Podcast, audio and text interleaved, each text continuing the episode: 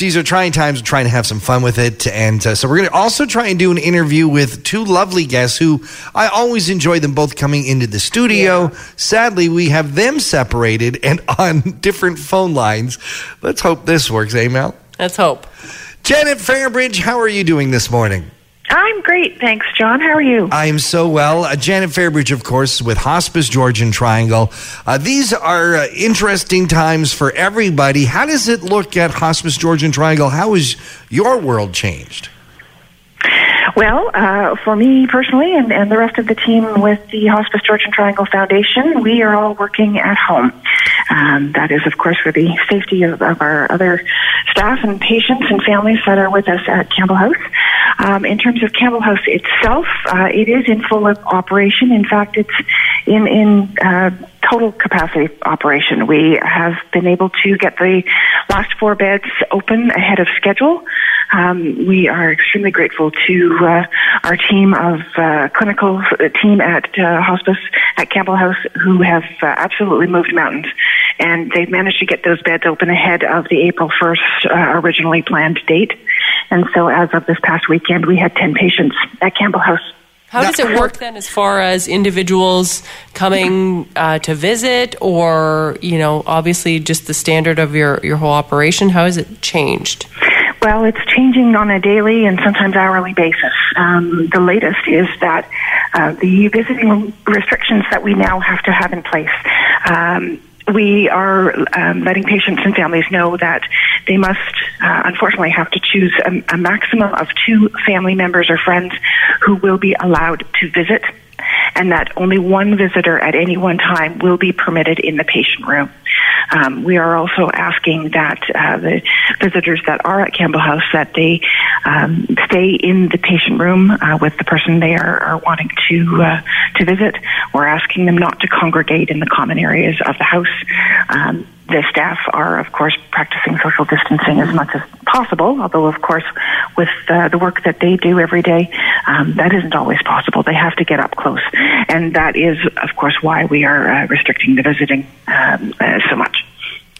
These are trying times, and especially at a very difficult time. And when you're at Hospice Georgian Triangle, what is the mood like in terms of your frontline staff and in terms of those who now have different restrictions? Well, it's not perhaps the most relaxed place as it would normally be. People are anxious, right?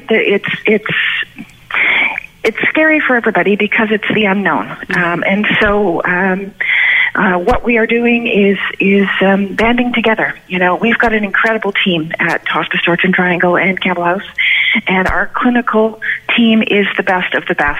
And they are a fierce lot, and they will pull through this, and they are going to take the absolute best care of the patients and families that are with us through all of this. There is no doubt in any of that. Well, a big thank you to all the frontline staff at Hospice Georgian Triangle. They keep on keeping on. And a thank you to you too, Janet, and your team who are still busy working offline, working off-site, trying to keep this spread of COVID-19 down.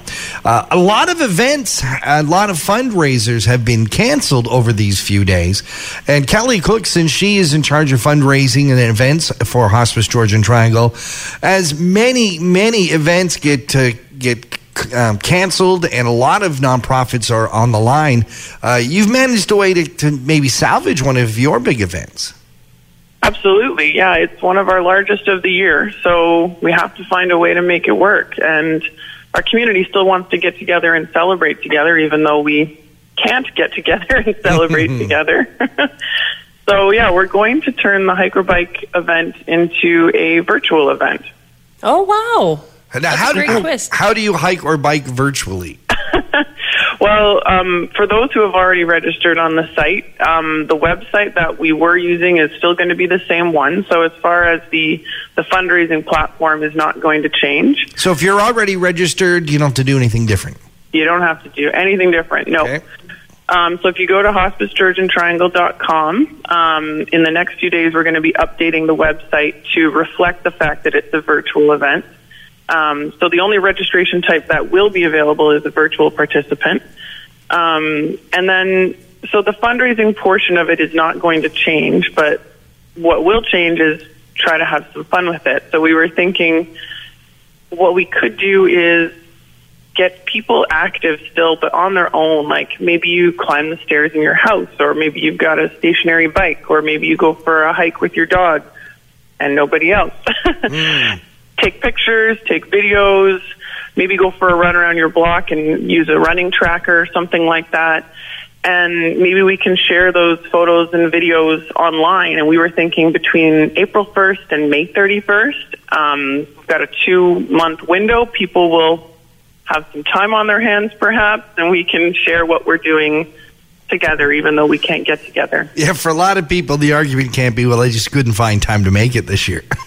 Exactly. You mean you can't run it up and down your stairs a couple times? That's right. I think this is a wonderful idea. I hope everyone jumps on and supports you. This is, I mean, Hospice Georgian Triangle is an amazing cause, and this is one of the big fundraisers for you guys, so it needs to happen, and I think this is a fun twist considering, ideally, the best part of Hike and Bike is whole community coming physically together. Yeah. But if we can come together in social media and online, you know what? That's just as good for now. That's what we have to work with. And because it's a virtual event, I mean, somebody can register on the other side of the world. So Right. If you've got a relative anywhere, anybody can be a virtual participant. And, I mean, it wouldn't take that many people if, you know, to even just raise like the $25 registration fee and $50, you know, right. Like it doesn't have to be a lot. We just need a lot of people to jump on board. And as you pointed out too, now barriers aren't distance isn't a trouble, so you could exactly. have your whole family, no matter where they're living, participate. And I can appreciate that a lot of people are struggling financially now yep. because of everything going on. So you know, I'm going to expect that. Maybe people can't raise quite as much as they typically do, but if more people raise a little bit, then that's shape. All we need. Yep, absolutely. Kelly Cookson, I think it's a fantastic idea. Hospice Georgian Triangle's virtual Hike and Bike. For more details, Kelly, where did they go? HospiceGeorgianTriangle.com. Thank you so much for joining us here on Talk of the Town.